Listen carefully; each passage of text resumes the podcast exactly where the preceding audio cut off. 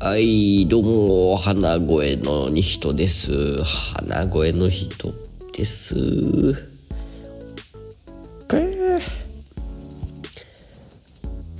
花声です。風邪をひくのかもしれません、これから。っていうか、引き始めってやつですね。私大体鼻から来るんで、あの、来るのか、来ないのか、どっちなんだい？所用でね、あの、コロンボ行ってきました。いや、話急に変わりすぎだろうというツッコミは、もう致し方ないと思いますが、コロンボ行ってきました。まあ、所用というかですね、まあ、所用か。所用としか言えないな。あの、まあ、そのうちの一つはですね、えー例の JLPT、えー日本語の試験ですね。学生たちが受けてきたのでえっ、となんていうんだ受験地。受験地を4カ所回ってですねあのいろんな学生探して写真撮って応援してっていう風にやってきました。で他に用があったので結局ですね2泊してコロンボに2泊してえーっともう結構ね頑張ってたと思うんですよ私は。試験まで。まあこれからも頑張りますけどまあ一区切りということで自分にご褒美ということでね2夜連続寿司食べました。高かった。けどねなかなかあのお金使う機会もなかったんであのね本当にコロンボでも行かないとねお金って使うとこないんですよ。本当に毎日ご飯と水とねあとまあシャンプーとかそういうちょこでも貸したものばっかりにお金使うんでねたまにはいいかなということで羽を伸ばして2日連続で寿司食べてねうどんも食べてそばも食べてあー幸せでした。けど、まあ、ちょっとね残念なこれ残念って言ってしまうとまあねあんまり良くないんですがあのポーヤデイだったんですよ。その2日のうちの1つがポーヤデイでしてまあ一応わからない方のために申し上げますとポーヤデイというのはあの満月祭。毎月1回ある満月を祝う日ですね。でその満月祭ポーヤデイはお酒を飲むことができないんですよ。もう提供されないんですよ。売られることもないし本来飲んじゃいけない日みたいなものでしてねちょっとね悪い人とかが裏ルートとかで手に入れたりあと家にストックがあったりっていう風にしないと飲むことはできなくて。でその私が滞在していた2日目がそのポーヤデイに当たりましてであのスリランカのアラックっていうお酒があるんですがあの全然ポーヤデイとか本当にはっきり言って全然気が付いてなかったんですけど。で寿司食べに行ってあのアラックのカクテルくださいっつって言ったら「あ分かりました。あちょちょちょちょちょ待って今日ポーヤデイだからダメだ」って言うんですね。あーマジかそれは仕方ないなって。うんあじゃあビール飲むか。いやビールも酒じゃん。ダメじゃん。じゃあどうしようって。ね。したらねモクテルがあるよっていう風に店員さんが言ってくれたんでああそうかじゃあモクテル飲むかと思って。であのパッションフルーツかなんかを使ったモクテルあったんでパッションフルーツ好きなんで頼んでみたんですけどね。あのーモクテルは激甘です。結構衝撃的な甘さでした。水飴飲んでるみたいな。はっきりとあんまりおすすめはしません。まあそれは店によるだろうっていう話だとは思いますけどね。うん。まあ一つ知っておいてほしいのはスリランカ人は激甘が好きですっていうねこともあるんでまあそういったところはねあのモクテルも甘くなる要因の一つなのかなというふうに思います。のでこんな感じで本日もスリランカに関する情報をお届けしてまいりますのでどうぞお付き合いくださいませ。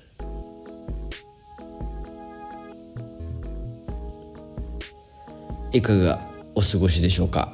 花声のガヤです。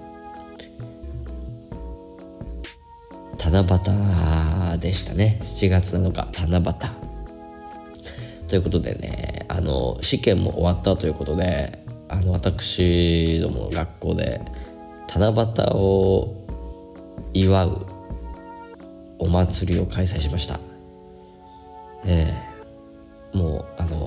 校でじゃなくてホールを貸し切ってでもう DJ とかも呼んででミスター私たちの学校ミス私たちの学校、まあ、一番ハンサムな人一番美人な人を選ぶイベントでしたりあの一番歌が上手な人を選ぶイベントなんかもやったりしましてでまあもう一つねサブというかあの私たちからするとメインの、えっと、趣旨としてあの学校の紹介ですね。あの外部の人たち入ってくださいっていうねのもやったりをしたんですけれどもあの結構ね改めてスリランカ人すげえなっていうふうに感じるきっかけとなりました。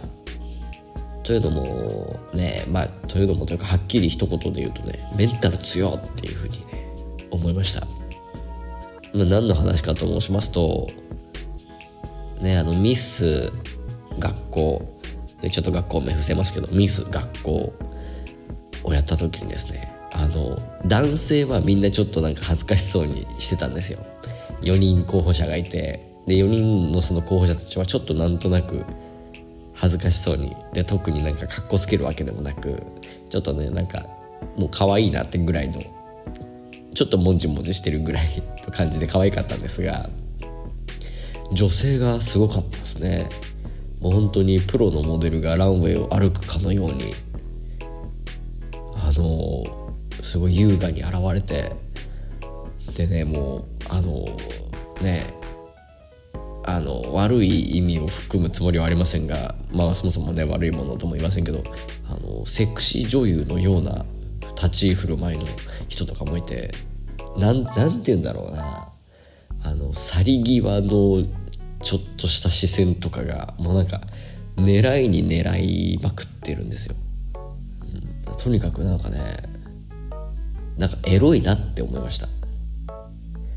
だからスリランカってあんまりその肌の露出が多い国ではないと思うんですが結構ねその女性のアピールはなんて上手って言うとね変かもしれませんけど上手だなって本当に思いました。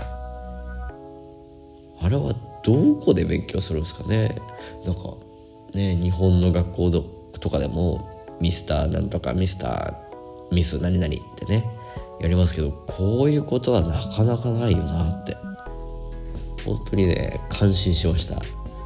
でそのベストシンガーとかね一番歌上手な人とかもみんなもう本当に踊りながら歌ったり盛り上げ上手な人とかもいっぱいいててかそもそも日本のね学校とかでベストシンガーでやろうっつってもなかなか出場しようと思わないですよね。でももう本当に応募者いっぱいいてあなかなかその恥ずかしいとかいや別に恥ずかしいことしてるとは思いませんけどけど恥ずかしいって思いがちじゃないですか。まあ私はどちらかというとその感覚ない方だから説得力ないかもしれませんけど、ね、なかなか人前で歌えって言われて歌う人ってそんなにいないと思うんですよね。うん。で各位私もねあの出場しました。出場っていうかそのコンテストに出てないんですがあの鳥ってあのちょっとガヤ先生はあの音源なしでギター弾き語りお願いしますっていうふうに前々日に言われましてマジかって。でしかもその前日と前々日が本当になんかもう本当に忙しかったんですよ。もうやることいっぱいあって。でも練習する時間もないなって。断ろうかなと思ったんですけど断る時間もないぐらいの勢いで。もういいかやっちまえと思ってね。やりました。楽しかったです。はっきり言って。私はあの人前で歌うことに関してはあのね何ら抵抗ないタイプの人なのであの本当にねただ面白かったです。で一応サプライズとしてあの服のシャツの中あし、うん、シャツの中にあのクリケットのスリランカ代表のユニフォームを着てでなおかつちょっとねみんなに見えないようにスリランカのクリケットのキャップを仕込んでおいてで曲終わった後にあのもう椎名林檎さんのようにねバッとスリランカになっちゃいました、うん、そういうのはね楽しいですね。うん。やっぱでもとにかく本当にみんなそのすごいですよ。本当に見せ方っていうのもね分かってるなっていうふうに思いました、うん、ミスター学校だけはちょっともじもじしてて可愛かったです。うん、じゃあそろそろコーナー参りましょうね。ガヤそれなんかに関する質問答えます。鼻が鼻が通らない。やだな。うん。体調はいいんですよ。体調はねなんならめちゃくちゃいいぐらいの勢いなんですが。鼻だけでもうほら困っちゃいましたね。うん。まあそれは置いといて。本日の質問はこちら。スリランカの民族衣装って何？あと普段着はどんなの？うーん。いい質問。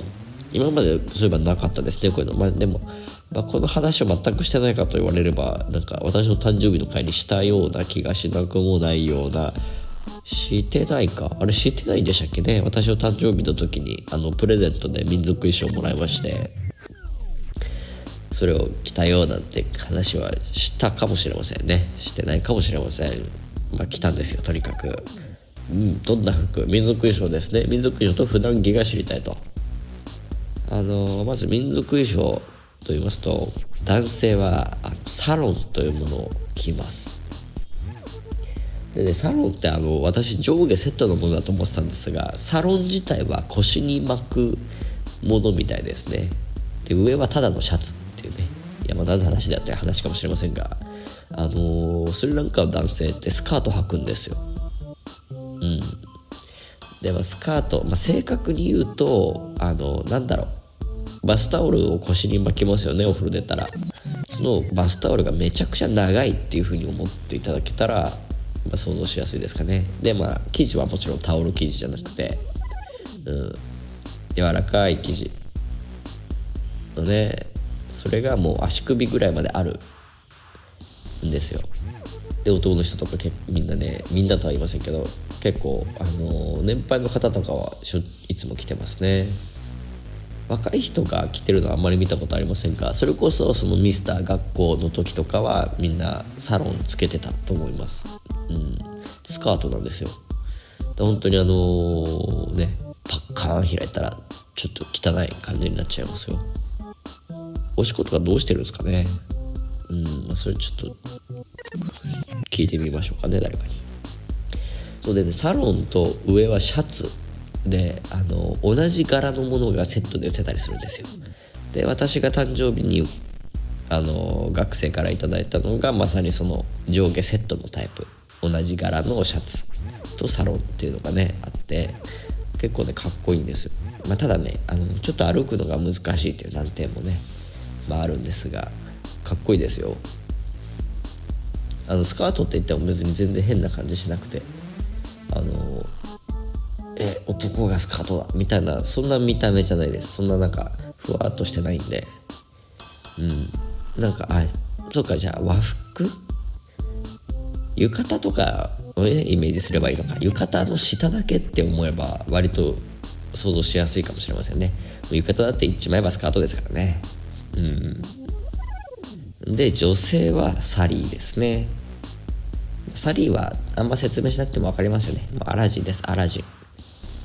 サリーは綺麗ですね。色鮮やかで。本当にみんなカラフルで。なんかねピンクと緑とかオレンジと緑っていうのをよく見るような気しますけど。あちなみにサリーはあのお腹と背中がすごい出るんですよね。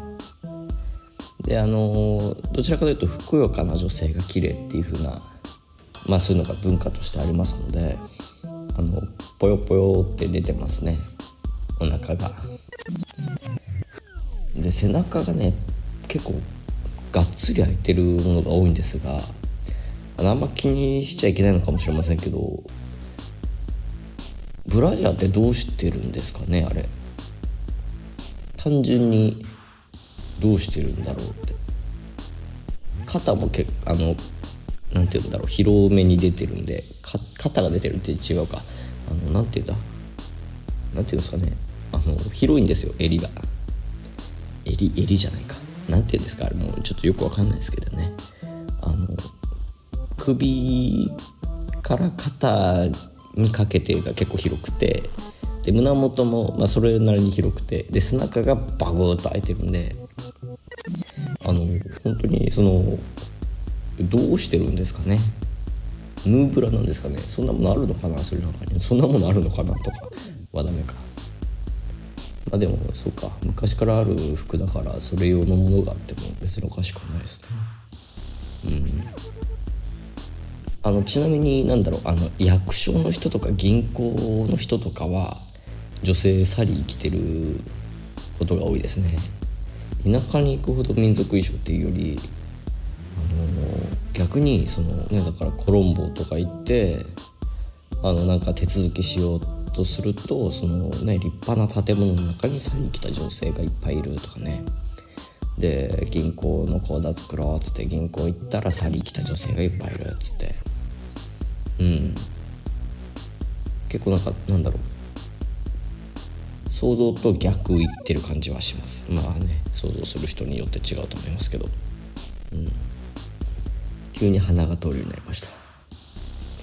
私服ね私服私服はね結構日本とあまあそっか、うん、これは本当にコロンボと私の田舎エリアではだいぶ違う感じはしますね。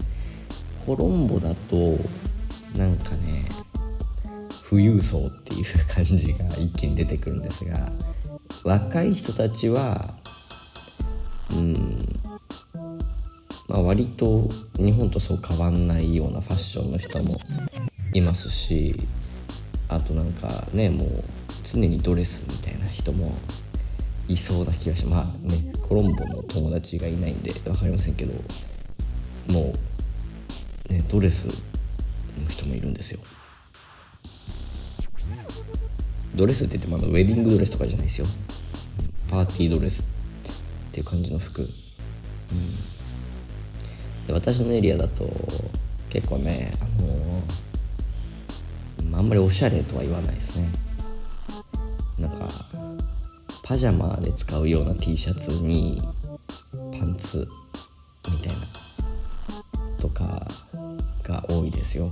結構。うん。であとね、まあ、もう一個多いのがね、あの、青材っぽい服の人が多いんですよ。青材分かりますかね？あれはベトナム？ベトナムの民族衣装でちょっとなんかチャイナドレスみたいにその何て言うんだろう。あのロンロングのワンピースに横右と左左右にもう足の付け根までスリットが開いててでも別に足は足であのズボン履いてますよみたいな。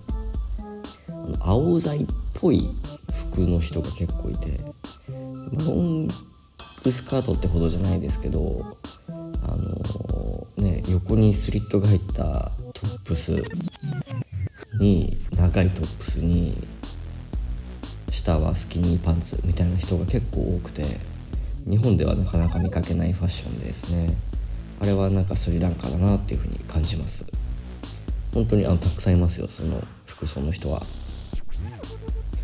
ちなみにね余談ですがネクタイ結べない男の人は結構多いです。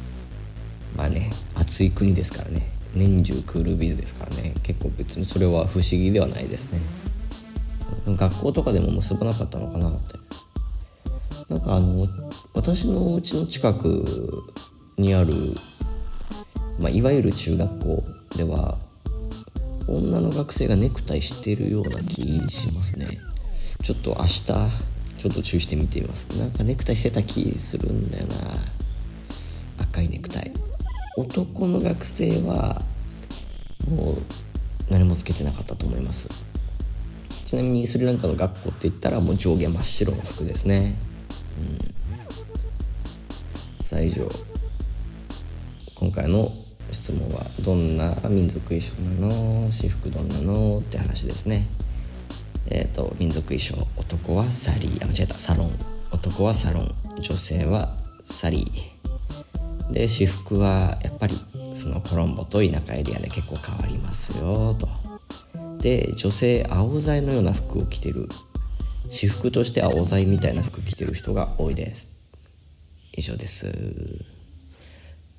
今週のプチ事件。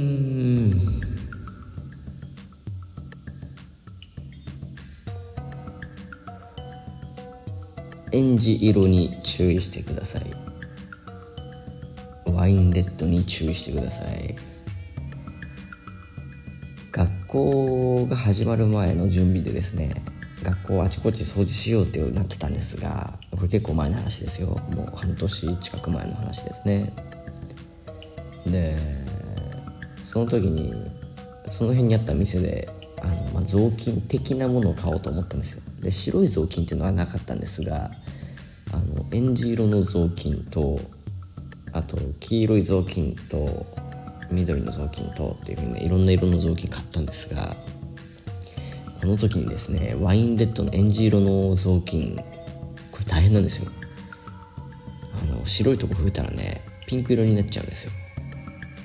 これね染料が良くないんですよね多分。なんか、水でその絞ったらねピンク色の水がジャーって出てきちゃってなんか手もねすごいピンクなんですよ。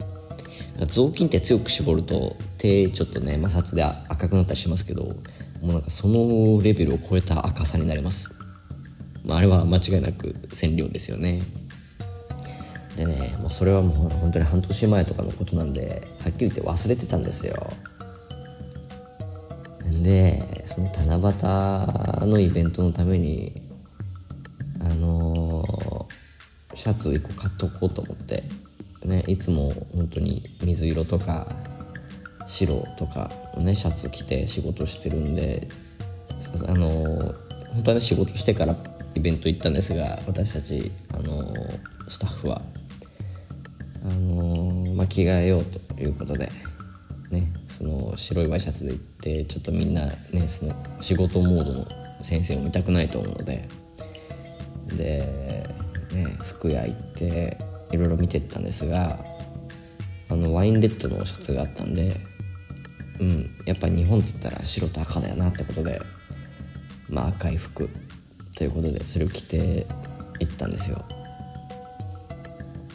でも前日に買ったんでちょっと洗濯はもういいやこの際諦めようと思って洗濯しないでねあのパーティーイベント行ってでまあそれでそれは終わりましたと。でうち帰りますよね。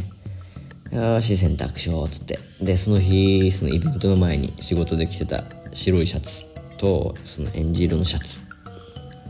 をね洗濯機にぶち込んでスイッチオンですよ。うん。はい終わりました。洗濯終わりました。パカ開けます。洗濯機開けます。わお。真っピンクでした。うん。ワイシャツどこって。ワイシャツって実はホワイトシャツなんですよね。うん、ホワイトなシャツ入れたけどあれおかしいな。エンジ色のシャツが一つとピンク色のシャツが一つ。うん。あれ白いシャツ。ワイシャツはどこだい？ていうかピンク色のシャツ持ってたっけ？はありゃりゃりゃりゃ染まっちゃった。っていうね。染まっちゃいました。あの他の色ではねなかなかならないんですよ。緑色の雑巾もね緑色の水は出てきませんでしたし私あのスリランカで買ったタオル使ってます。紫のタオル使ってるんですが全然問題ないんですよ。ワインレッドだけは買わないでください。険です本当に。あのむちゃくちゃピンクになります。あちこち。なんでね今週のプチ事件あのワイシャツがピンクシャツになっちゃいました。ピンクって言ってもねどっちかっていうとフラミンゴぐらいの淡いピンクなんですけどね。あまあフラミンゴもあれか。なんか時期によって濃いピンクになったりするのか。じゃあ例え悪かったですね。カバーの汗ぐらいピンクです。分かりづれよってね。私も分かんないし、うん、薄いピンクになりました。以上今週のプチ事件でした。田舎に関するエトセトラパフィーさんありがとうございます。えー、っとね今週は今回は兄弟について話したいと思います。兄弟姉妹ですね。かなり前に言ったと思うんですがあのバーに行くとですねもういろんな人が「お前は俺の兄弟だお前は俺の兄弟だ」っつってね言ってくるんですよ。うんうっとしいなと思ってたんですがあの実際にですねスリランカの人はあなんか本当に親戚ちょっと遠い親戚とかも兄弟って言っちゃうんですよ。これがね本当になんかややこしくって本当ですよ本当に。あの人私の兄弟だよっつって。言うの。で「えー、あそうなんだ」って言ってその人のとこ行って「あの人の兄弟なんでしょ?」って言ったら「違うよ」って「違うってどういうことは分かんないよもう」って「あの人私の妹」っつって「あ妹なんだ。へえ全然似てないね」うん。妹だけど別に。妹じゃないから。いや。分からん分からん。妹だけど妹じゃない。これ謎謎か？謎謎なのか？ってこれねあのまず一つにはあのいとこ。いとこは兄弟姉妹って言います。兄妹弟。あとなんだ？姉か。姉。うん。って言うんですよ。まあこれはどっちかっていうとねあの言語の文化的なところであの姉妹難儀。兄まえっ、ー、とあや。弟マリマリねマリっていうね言葉を本当に非常によく使うんですよ。これはあの全然知らない人に対する呼びかけとしても使えて例えばお店で店員さん呼ぶ時に自分より若い明らかに若い店員さんとかいたら「マリーマリー」って言うと来てくれますし逆に年上だったら「あのあいや」って言いますし。ですんごい年上だなと思ったら「まあまあ」って言うんですよ。これはねおじさんって言うんですけどおじです。おじ。おじさんって言ってもおじです。アンコウですね。おじって言うんですよ。おじさんって。だからもともとそういう文化があるからこそその、ね、私に英語で説明しようとする時にそれがねあの転移しちゃうんですよね。母語転移しちゃって。あれはお兄ちゃんあの人は妹っていう風にね言っちゃうから分からなくなっちゃうんですよね。だからね必ず言うんですよ。それ言われたら「あの人お兄ちゃんだよ」って言われたらその人は本当のお兄ちゃんなの？って。必ず聞かないと正しい情報は得られません、まあ、どうでもいい時はどうでもいいから聞かないんですけどね。あの聞く必要がある時は本当のお兄ちゃんなの？って。いうふうに聞かないとね。あの大切な書類とか家族構成とかを書く時に分かんなくなっちゃうんですよ。あれあの人ってお兄ちゃんだよね？あの兄弟の欄誰も書いてないけどあれお兄ちゃんじゃないの？ってあれ本当のお兄ちゃんじゃないから。ってもう分からん分からんって。うんそういったことがね頻繁にあります。だからね大量発生してるんですよ兄弟妹が。あの人はお兄ちゃんあの人は妹あの人はお姉ちゃんあの人は弟。本当にたくさんいるからもう減りますよ、まあ、これがあの田舎に限ったことかコロンボも同じなのかはちょっとまだリサーチ不足ではありますが少なくとも私の田舎エリアでは兄弟姉妹大量発生しています。まあ一応ねスリランカに慣れてない人たちはそのスリランカ人と仲良くなって友達と話す時にその兄弟姉妹をまあ鵜呑みにしないようにしてください。うん。まあ、ほぼ違いますね。だって本当の兄弟が1人でで本当の兄弟じゃない人たちが5人いたとしたらもう6分の5偽物ですからね。だからうん。偽物の兄弟の方が多いですからね。偽物って言い方おかしいですけど。そうあの近所の人とかも呼んじゃうんですよ。近所の人ももう難儀。マリなんだよ。すごいんだよこれ。うん。まあということで。スリランカは兄弟妹姉たくさんいますよ。以上田舎に関するエトセトラでした。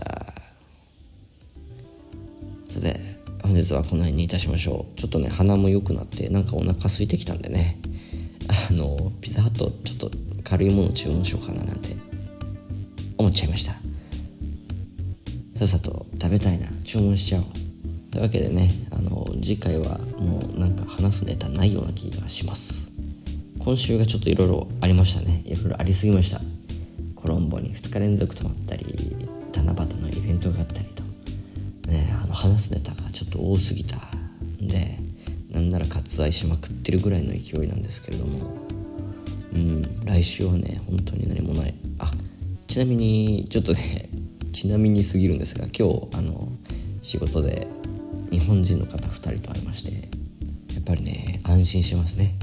うん。これがね来週だったら話してましたねちゃんと、うん、まああんまりそのね個人的な話は全くできませんがやっぱりその安心するっていうのはね大きいですね。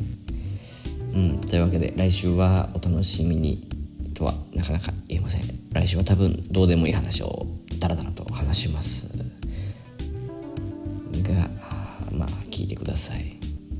というわけで本日も私の独り言にお付き合いいただきましてありがとうございました。おやすみなさい。1回でした。